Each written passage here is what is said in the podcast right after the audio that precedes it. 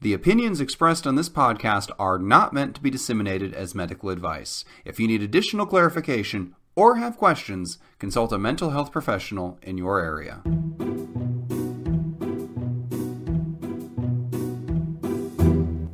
Hello, and welcome to ten minutes to Save Your Marriage, the podcast where a comedy writer, that's me, and a psychologist, that's Steve. That's... This podcast where we try to solve your long-running relationship issues in ten minutes or less. You just can't guess what I'm going to do, can you? Are you saying it's me and I'm saying it's me, or are you saying it's me and that's you? I can't commit to this on air because then we got to follow it next time. We, I, I can't make that kind of long-term commitment. Hopefully this podcast will be canceled by then. But what what won't be canceled is the need of viewers or listeners, rather, to to hear our expertise. And we have an excellent question for this week. Wow, what a segue! Wow. You know what I'm doing? What I, I gotta I gotta salvage the dumpster fire you started. That's not, I just gotta do what I do. Here's the question. I, All right. I feel like my best friend is neglecting our friendship. I'm a twenty-two-year-old male, and she's a twenty-one-year-old female. Our friendship has always been purely platonic, and neither of us has ever expressed interest in each other, despite what others think. We have been really close since meeting each other through university a few years ago. However, recently she has not been putting in effort and flaking on plans. We usually would see each other once a week, uh, but the only time I've seen her in the past two months was to help her about relationship problems with her boyfriend, even driving at three a.m. after work for forty minutes to hear her play, uh, to her place to comfort her. Her boyfriend doesn't see me as a problem, but I can't help but feel over time she is putting less value on our friendship. Any advice is appreciated. Thank you. All right, Steve. Uh-oh. I think we're on the same page here, but go go ahead and just start oh, us out. okay. okay. Well, this file this under the category of you are the last one in the room to know who you are in this relationship. Yeah, let's replace a twenty-one-year-old female with other twenty-two-year-old dude.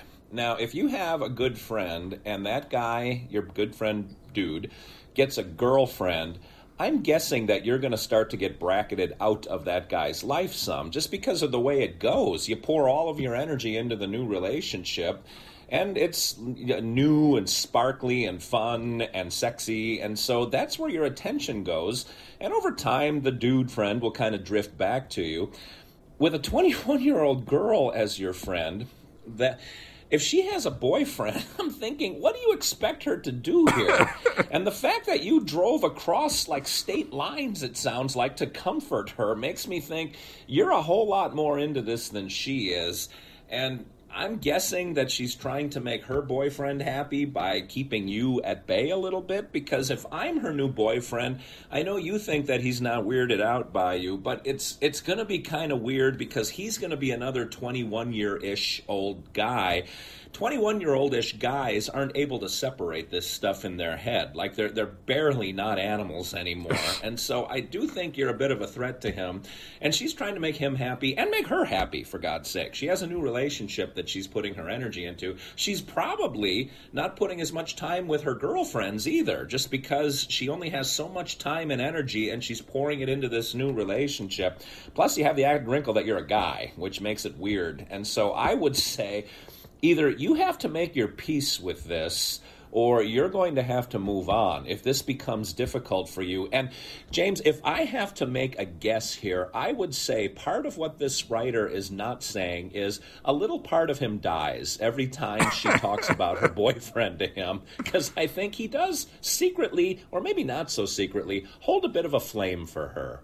But what say you, James Breakwell? That's exactly where I was going with this. It, it, it's such such a nice guy cliche of, oh, she's got this jerk boyfriend, and he doesn't make she doesn't have time for me anymore, and he doesn't appreciate her like I do. But she only makes time for me when he's mean to her, and I go over there, and then I take up, you know, she she she vents on me, and then she goes right back to him. It's like, man, you are uh, you are not even in the boyfriend zone. You are you are way way outside of that. You, I think the most damning remark in the whole thing is the boyfriend does not see me as a threat. Like, how how emasculated can you be to, like, take pride in that line? Like, well, I'm not oh, a threat oh, at all. I'm man. such a nice guy. Like, dude, dude, come on.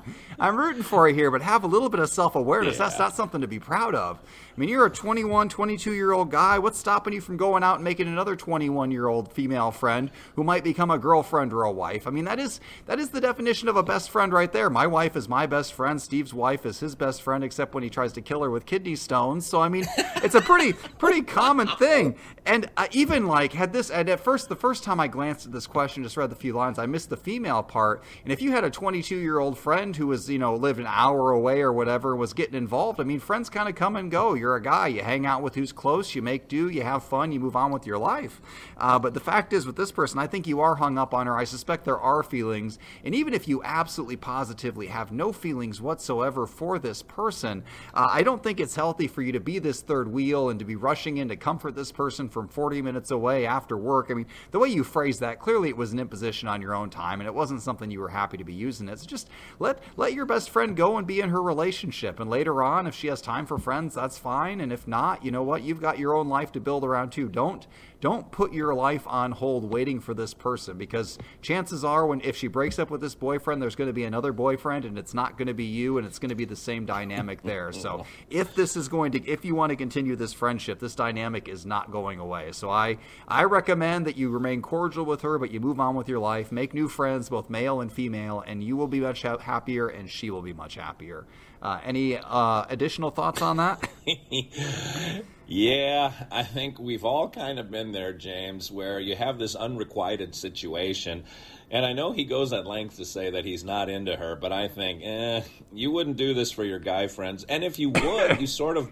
you play the stooge in these situations, because you're going to be taken advantage of if you keep putting yourself out there with very little demand. And I know the demand you're making is writing to us instead of to her, but that also belies a certain understanding on your part that it's not going to end well if you floated this to her instead of James and Doctor Steve. So that's why we're here right now.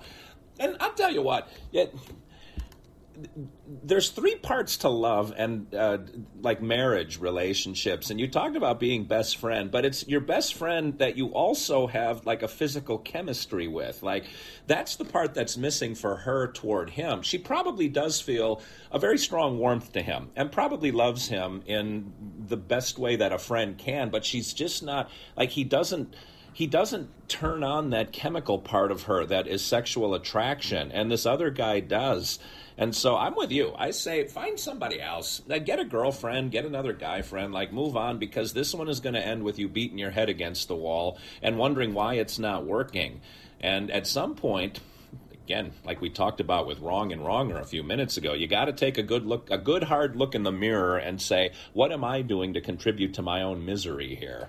And I do think it's that you're chasing a carrot that's never going to get any closer to you. And I might have misread this out loud. I'm not the best reader in the world. We'll leave that for what it is. But I just noticed this. You know, it says when he drove there after work, it was three a.m. It was a forty-minute drive at three a.m. to listen to her complain about the boyfriend. Like, I can't think of anyone I would drive to at three a.m. to listen to them whine about anything for forty minutes. Like, like if my if my wife if my wife wanted to complain about something, like, you know what? This can wait till morning. You can be furious at me if you want, but let's let's go to bed. We could we could deal with this then. But to do that at three a.m. I mean, there's there's no way that's purely platonic. And and in his head, he's probably thinking, you know, jackpot. She's mad at the boyfriend. This is my chance. We're gonna no no my friend. This is this is this is you are totally misreading this dynamic. If you are the person a girl vents to emotionally about her boyfriend, you will never be that boyfriend. You just take yourself off that list for forever.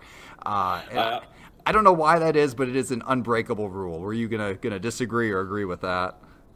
I always tell people your center square of trust and loyalty has room for two people. It is your spouse and then whoever it is to whom you complain about your spouse. Like uh, that is the friend, your best friend. And the, the, you are not the spouse type for her. You are the one to whom she complains about her boyfriend to. Yeah, that's a... Once again, we were on the same page, which usually doesn't bode well for us or the letter writer. But I think I, I think anybody who looks at this objectively, who is not the one driving out there at three a m to listen to someone vent, if you're not if you're not emotionally invested in this, I think everybody's going to see it the same way.